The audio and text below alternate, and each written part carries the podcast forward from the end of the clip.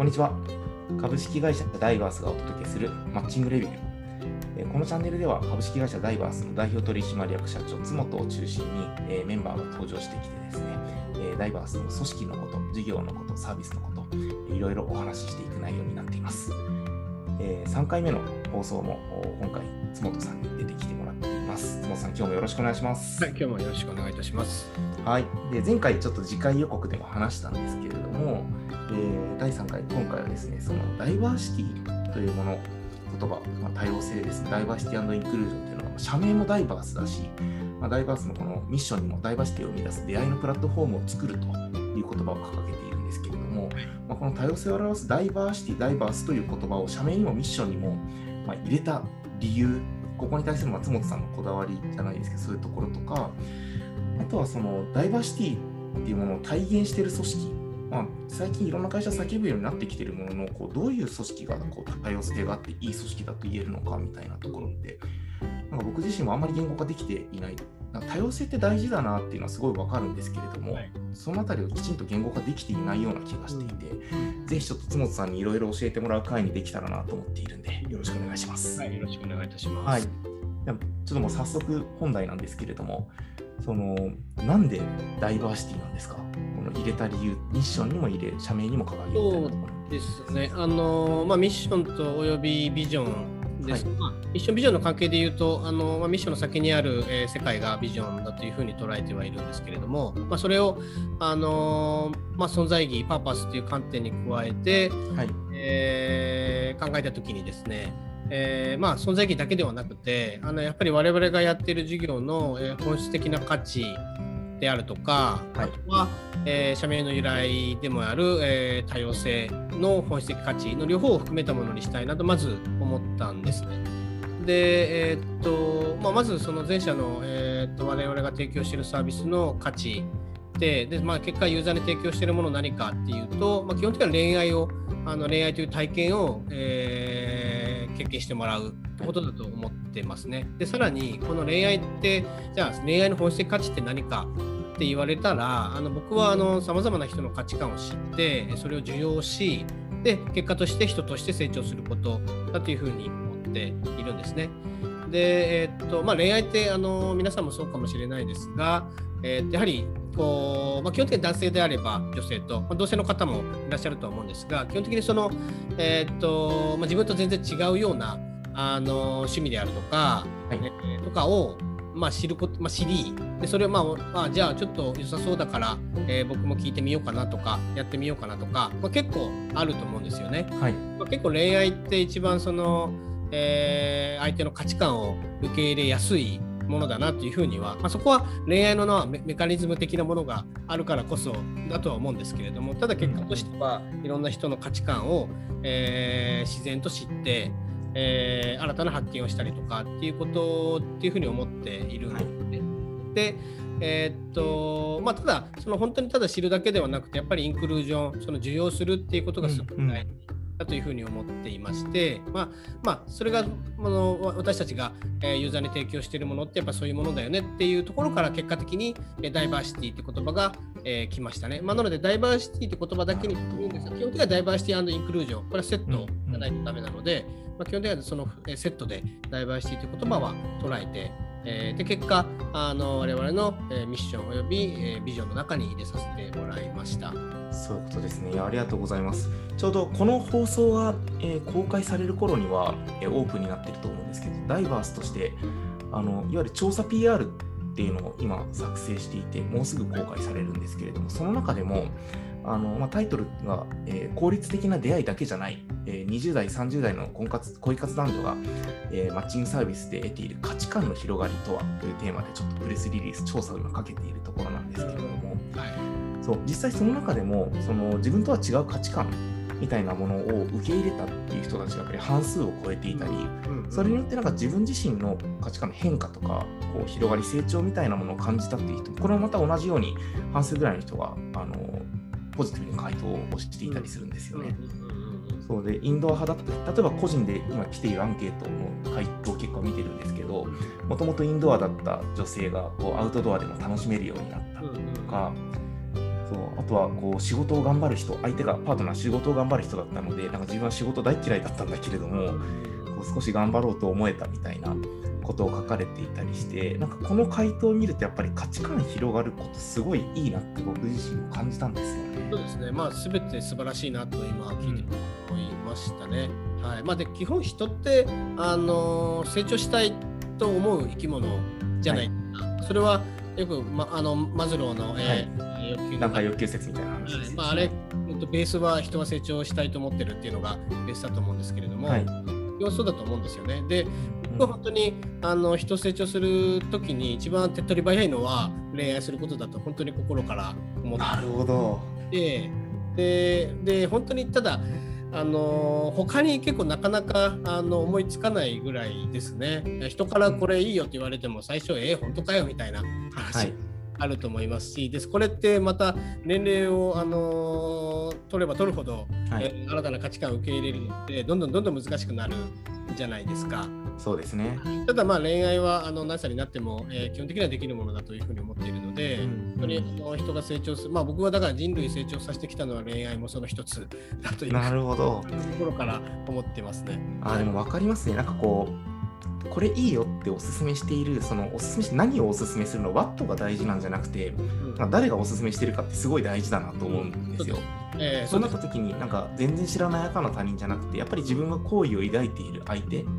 がこれ面白いよこれやってみるといいよっていうのって、うん、やっぱり自分がこう需要をするためのなんか入り口としてすごい良さそうって今の話そうですね。はい、はい。まあ、そこは少なからずあの恋愛っていうものが絡んでるからこそっていうのはあるんで。すけども、はいうんはいまあ、それはそれで普通にまあ利用すればいいだけのものだと思っていて別に、はい、あの後ろめたいようなものだと全く僕は思ってないですね。なるほど。いや、ありがとうございます。ちなみにそういう経緯でそのやっぱりダイバーシティ多様性っていうものを社名にもあのこの今回のミッションビジョンにも掲げられてきている中でこのダイバーシティを体現している組織あるいはなんか個人でもいるのかな分かんないんですけれども、あの国内海外問わずこういう組織あるいはビジネスに関わらずでもいいんですけれどもなんかこういう組織がやっぱり多様性というものをま体現してそれこそ成長しているなイノベーションを世の中にもたらしているなみたいなところってパッと思い浮かぶのあったりしますか？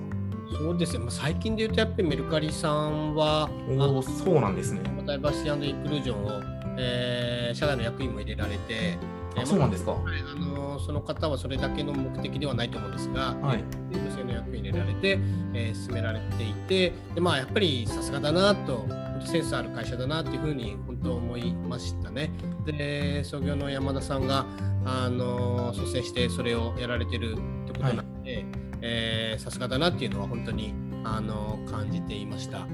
はまあ、海外でいうと、まあ、あの日本の会社よりかはいろいろ多様性っていうのは当然ながらあの特にアメリカとかは、えー、移民の文化とかあるので、はい。す、えー、で、にそこは日本よりかかなり進んでる、えー、だと思うんです。うんうん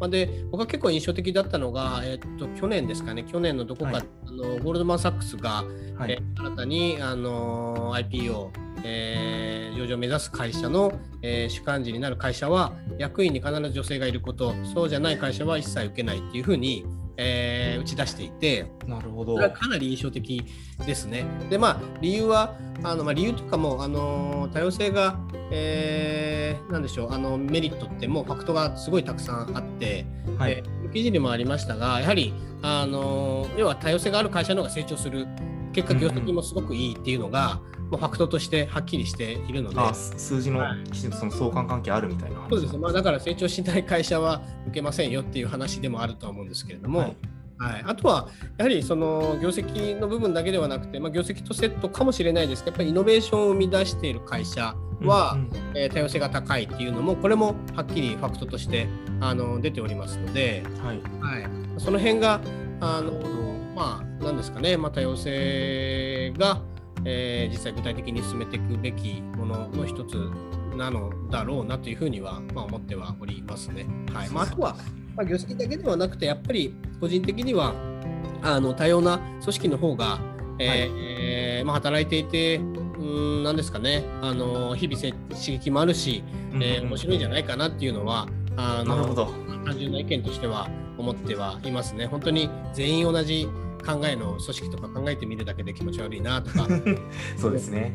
まあ、結構本当に異質な人が、えー、いていろんな全然違う意見をあるでそれを一回なのであの受け入れ、まあ、ちょっとあなんか面白いこと言ってるなぐらいな感覚でいいと思ってるんですが、まあ、そういったところが、えー、とてもあのいいんじゃないのかなというふうには思ってはいますね。いやありがとうございます。なるほど。なんかこの女性のその役に入れるみたいなさっきのゴールドマン・サックスの話で言うと、はい、あ結構似た話で去年あの日本のベンチャーキャピタルのあのアンリってあるじゃないですか、えー、アンリさんの。はい、アンリも、あのー、女性の起業家比率20%まで引き上げるみたいなプレスリリース去年出してるんですよね。そう。でなんか僕これ最初パッと見た時に何て言うんでしょうこう女性だったら何でもいいっていうわけでは絶対にないはずで、うん、まあ、もちろんこう能力とか人格とかいろいろ伴っていることが大前提だからなんか性別を単に引き上げることってなんか本質的じゃないんじゃないのかなって個人的には思ったんですよ。はい、そうでも一方で先ほどのゴールドマン・サックスの話だとそのもう数字のファクトとして女性が入っているだけで実は業績的に良くなるみたいな相関があるみたいな話だと思っていてなんかどっちも別に僕がさっき言ったことも間違ってる話でどっちも正しいんだけどなんかこれすごい面白いなって思いましたね。そうですね、まあ、僕らもあの多様性イコールあの性別が異なる人がいるとか、はい、えー、それこそ国籍が異なる人がいるとか、はい、そういうことではないとは思ってますね、そんな単純なものじゃないと思ってて、うん、大事なのは、えー、多様な価値観が存在してるっていうこと、ね、はい、でそれをちゃんと知れる。えーとか受け入れるインクルージョンが受け入れるっていうようなものが、えー、多様性の、えー、大事なことだと思っているので、はいまあ、結果としてそれが、まあえー、女性がいる多いであるとか、えー、人種がさまざまであるとかっていうことだとは思っていまして、はい、まあ、僕らのやっぱ価値観多様な価値観がそこに存在していてっていうところですね。はいまあ、そういうことが生き残っていきますよねっていうことだと思っています。はい、ありがとうございます。なるほど。いやそういうだからある意味定性的な側面と定量的な側面両方でダイバーシティインクルージョン大事で、うん、それをビジョンに掲げながらやっぱり会社として、まあ、メルカリを超えていくじゃないですけれどもそういうふうにしていきたいっていうことですよね。そうですね。はい、我々マッチングサービスですので、はい、的には、えー、男性、女性、まあ、同性ももちろんありますが、はい、だと思っているので、我々こそがあの多様性がないと、えー、うん的にはあのイノベーションを埋めなくていいサービスを世の中に出せていけないというふうには思っているので、はい、はあのこれからも、えー、ずっと大事にしていくものだなというふうには思ってますね。なるほど、ありがとうございます。はい、じゃあ本日ちょっと第3回目の配信ということで、えー、なぜダイバーシティが大切であるか、あるいはそのダイバーシティを進めている組織、ダイバーシティインクルージョンを体現している組織って何というテーマで、えー、今日も津本さんと一緒にお届けさせていただきました。津本さん、今日もありがとうございます。はい、ありがとうございました。はい、えっ、ー、と次回の配信なんですけれども、えー、次回はちょっと津本さんお休みいただいて、えー、ちょっとダイバースのですねエンジニアのチームからちょっとメンバーを人選させてもらって、ちょっと技術面のお話をちょっと切り口は変わるんですけれどもしてみたいなと思っています。はい、ダイバースだとあのフラッターを採用していて、あのほぼ全サービスですかね。採用していて、はい。で、まあ、そこの技術選定どうやって行ってきたのかとか、実際フラッター使っての開発のメリデメみたいな、かなり実務寄りなんですけれども、結構、ポッドキャストのターゲットもエンジニアの方に届くと嬉しいなと思ってやってるんで、ちょっと次回はそういうテーマでやっていきたいなというふうに考えます。津本さんにもまたそれ以降出ていただくこと多いと思うんですが、今後もよろしくお願いします。ぜひよろしくお願いいたします。はい。では本日3回目の配信、最後までご視聴いただきありがとうございました。ありがとうございました。ありがとうございます。